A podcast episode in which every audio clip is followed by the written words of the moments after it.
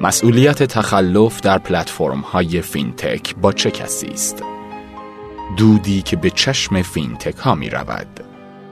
نویسنده مینا نوبهار منبع ماهنامه پیوست شماره پنجاه و دو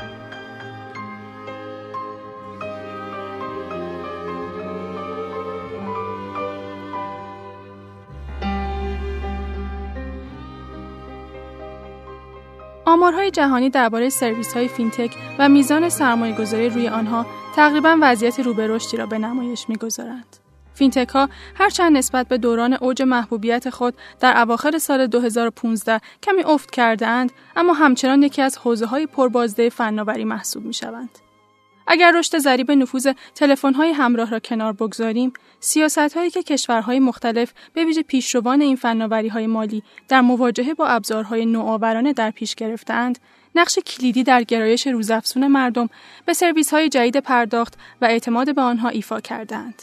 سیاستی که هر چندیر اما بالاخره در ایران هم در حال شکل گرفتن است.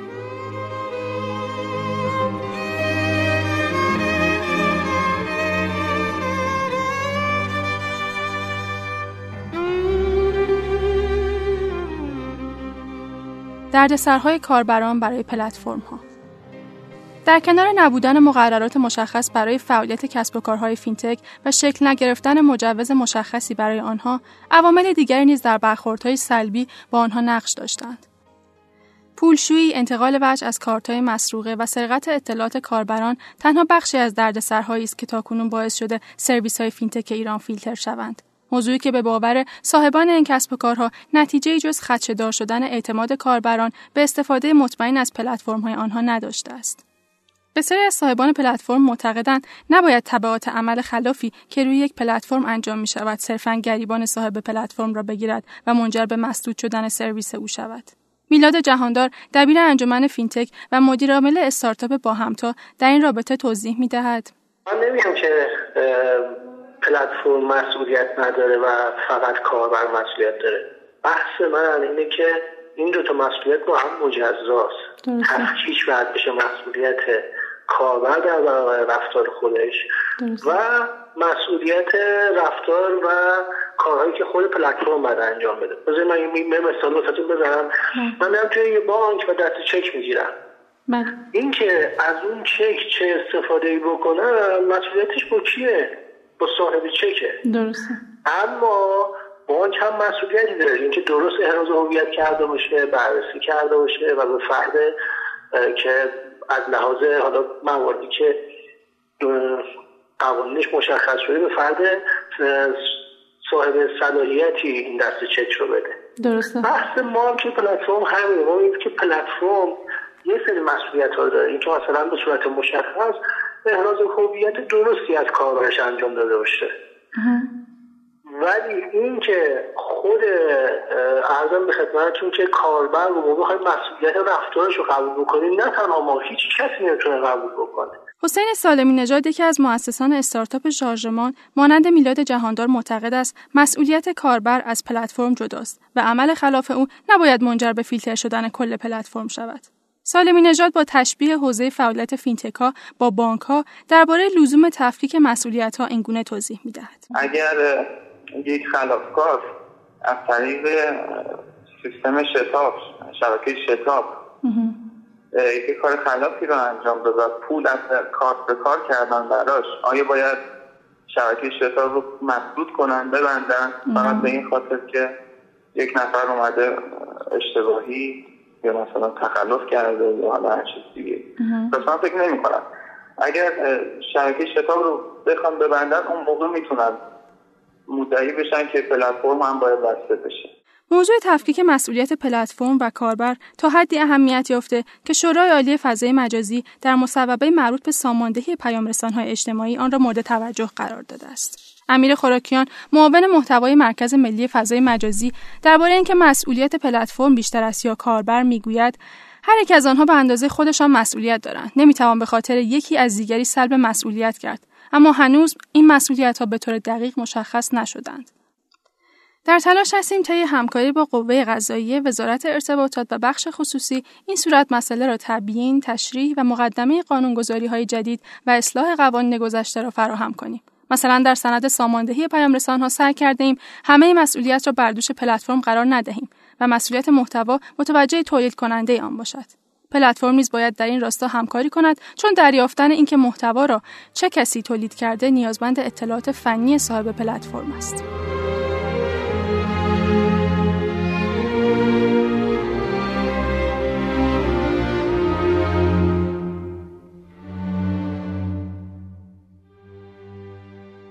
تغییر نگاه پلیس فتا از تقابل تا همکاری تا همین چند وقت پیش در مواردی که کسی از کارت دزدی روی پلتفرم های فینتک استفاده می کرد، پلیس فتا صاحبان پلتفرم را مسئول می دانست. این در حالی بود که کاربر خاطی می توانست از آن کارت دزدی هر جای دیگری استفاده کند و حتی مبلغ آن را کارت به کارت کند. اما آنگونه که فعالان فینتکی ایران می‌گویند دیدگاه پلیس فتا نسبت به این موضوع قدری تغییر کرده است. دبیر انجمن فینتک ایران دلیل این تغییر نگاه را کاربرد فناوری های نوین در کمک به شفافیت فعالیت ها می‌داند و می‌گوید کسی که وارد پلتفرم ما می شود احراز هویت شده است. بنابراین شفافیت و شناسایی جرم در فضای آنلاین بسیار بیشتر از فضای حقیقی است. در فضای غیر آنلاین امکان شناسایی افراد به این راحتی ممکن نیست. امیر خوراکیان معاون محتوای مرکز ملی فضای مجازی نیز معتقد است دیدگاه همه دستاندرکاران ساماندهی فضای مجازی نسبت به دو سال پیش تغییر کرده است. به گفته او به دلیل حمایت از کسب و کارهای فضای مجازی همه متفق القولیم که تا حد امکان سرویس هایی را که عمومیت دارند و در زندگی روزانه مردم نقش دارند مسدود نکنیم. میلاد جهاندار مدیرعامل با همتا نیز با یادآوری برخوردهای سلیقه گذشته و حتی مسدود شدن حساب بانکی و تهدید به دستگیری درباره بهبود اوضاع اینگونه شرح می‌دهد. بعد از اینکه متوجه شدن ما می توانیم در شناسایی افراد به آنها کمک کنیم دیدشان نسبت به ما بهتر شد و به تدریج به ما اعتماد کردند و توانستند با ما ارتباط خوبی برقرار کنند. آنگونه که مدیرعامل با همتا می‌گوید تا کنیم با پلیس فتا همکاری موفقی در زمینه شناسایی کاربران متخلف صورت گرفته است.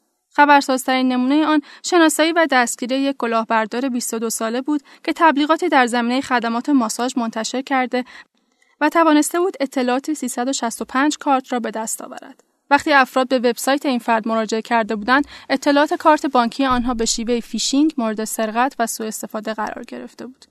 با همتا متوجه این موضوع شد پلیس فتا را در جریان گذاشت و با اقدام به موقع پلیس فتا این شخص دستگیر و پولهایی که از طریق سرویس با همتا در حال انتقال بود به صاحبان اصلی آنها بازگردانده شد.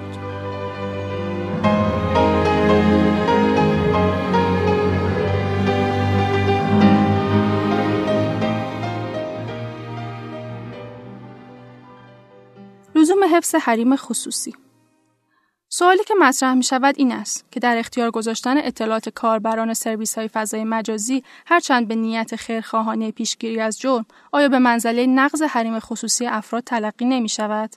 حسین سالمی نژاد از مؤسسان شارژمان در رابطه با در اختیار نگذاشتن اطلاعات کاربران موضع سرسختی دارد و تنها قائل به همکاری با نهاد قضایی است. او که به شدت بر ضرورت حفظ حریم شخصی کاربران تاکید می کند درباره لزوم حفظ این حریم اینگونه توضیح می دهد. تا کنون بارها از سازمانها و نهادهای مختلف با ما تماس گرفتند و برای پیشگیری از وقوع جرم و تخلف کاربران از ما اطلاعات کاربرانمان را خواستند. اما هیچگاه اطلاعات کاربرانمان را به آنان نداده ایم. حریم شخصی کاربران پیش ما محفوظ است و اجازه نداریم اطلاعات آنها را به صورت فله‌ای در اختیار ارگانها قرار دهیم مگر اینکه دستور قضایی برای این موضوع وجود داشته باشد. البته دستور قضایی نیز اینگونه نیست که کل اطلاعات را بخواهند. بلکه می‌گویند اطلاعات فلان کاربر را نیاز داریم. از این جهت ما مشکلی نداریم اما اگر ارگانهای دیگری همچون مرکز توسعه تجارت الکترونیکی یا پلیس فتا چنین درخواستی کنند از آنجا که هیچ تضمینی برای درز نکردن این اطلاعات وجود ندارد تمایلی به همکاری با آنها نداریم.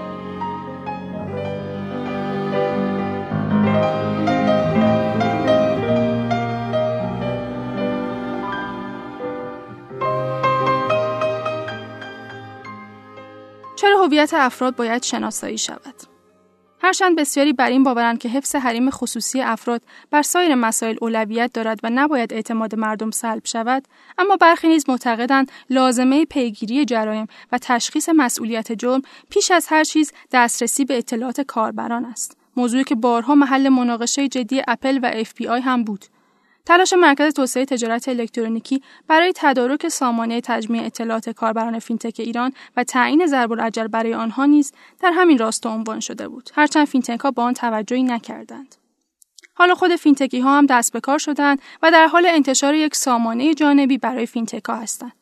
دبیر انجمن فینتک درباره کارکرد این سامانه می‌گوید با توجه به ریسکای موجود شفاف نبودن قوانین در این حوزه و به منظور امنتر کردن فضای خدمت رسانی فینتک ها به دنبال راه اندازی سرویس لیست سیاهی از کاربران متخلف هستیم. کاربران متخلفی که در این لیست معرفی شوند توسط تمامی اعضا مسدود خواهند شد و قادر به استفاده از خدمات فینتک ها نخواهند بود. این سرویس آماده شده و در مرحله تست قرار دارد تا در نهایت به اعضا و کسانی که درخواست استفاده دارند ارائه شود.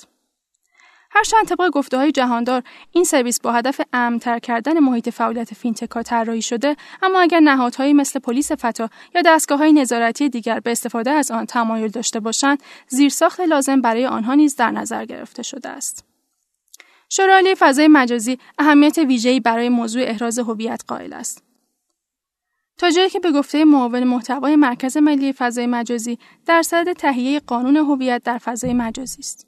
خوراکیان درباره کارکرد این قانون در حل موزل پلتفرم ها توضیح می دهد زمانی می توانیم به جای پلتفرم فقط به سراغ تولید کننده محتوا برویم که موضوع قانون هویت حل شده باشد و کسی بدون هویت نتواند در فضای مجازی فعالیت کند. معاون محتوای مرکز ملی فضای مجازی موضوع هویت را یکی از مسائل مبنایی فضای مجازی می‌داند و می‌گوید هرچند همه بر سر این موضوع توافق داریم که خطای یک کاربر نباید منجر به مسدود شدن یک پلتفرم شود اما وقتی نمی‌توانیم تولید کننده محتوا را شناسایی کنیم ناچار به بستن پلتفرم می‌شویم. خوراکیان درباره اهمیت بحث هویت در جرایم مالی توضیح می‌دهد. حقیقی. اگر یک کسی از حساب شما پولی برداشت کنه کلاهبردار محسوب میشه و شما باید این حق شهروندی رو داشته باشید که به یه مرجع قضایی پیگیری کنید. پولتون رو پس بگیریم. کسی که هر دنیا هم بری می‌تونی دنبالش کنی؟ می‌تونی دنبالش کنی. در فضای مجازی هم اگر کسی از حساب شما پولی برداشت کرد قابل شناسایی باشه قابل پیگیری باشه قابل بازخواست باشه. به الا اگر قرار باشه هر کسی در فضای مجازی با یک هویت مبهمی حضور داشته باشه هر کاری هم که دلش بخواد بکنه این ممکنه در نگاه اول در یک نگاه ساده اندیشانه یه جوری مثلا آزادی به حساب بیاد. ولی در یک نگاه کلان علمی اجتماعی از منظر حقوق مردم و حقوق اکثریت ما می‌بینیم که نقض آزادی و نقض حریم شخصی افراد و اتفاقا برهم ریختن جامعه و به هم خوردن قوانین و مقررات و ضوابط اجتماعی. هرچند به نظر می رسد بانک مرکزی قدم های مثبتی برای بهبود اوضاع کسب و کارهای فینتک برداشته اما هنوز چالش های زیادی در مسیر این کسب و کارها وجود دارد. بسیاری از آنها امیدوارند در صورت نهایی شدن قانون هویت در فضای مجازی بخش مهمی از مسئولیتی که بر دوش پلتفرم های فضای مجازی به ویژه فینتک هاست برداشته شود. آنها تاکنون در حال اثبات خود بودند و در این روند ضربات زیادی را متحمل شدند. نبود مجوز، خلای قانونی و ترفندهای کلاهبرداران آتشی برپا کرده که در نهایت دود آن به چشم کسب و کارهای فینتک رفته و نه تنها مانع توسعه آنها شده بلکه کاربران فضای مجازی را نسبت به این نوع پلتفرم‌ها بیاعتماد کرده است. پلتفرم هایی که در کشورهای پیشرفته روز به روز در حال همهگیری هستند و در عین اشتغالزایی زندگی را برای مردم آسانتر و جذابتر می کنند. اما در ایران هنوز اندر خم یک کوچه مانده اند و بسیاری از آنها اگر به رسمیت شناخته نشوند قدرت تحمل برخوردهای سلبی را نخواهند داشت و به راحتی خواهند شکست.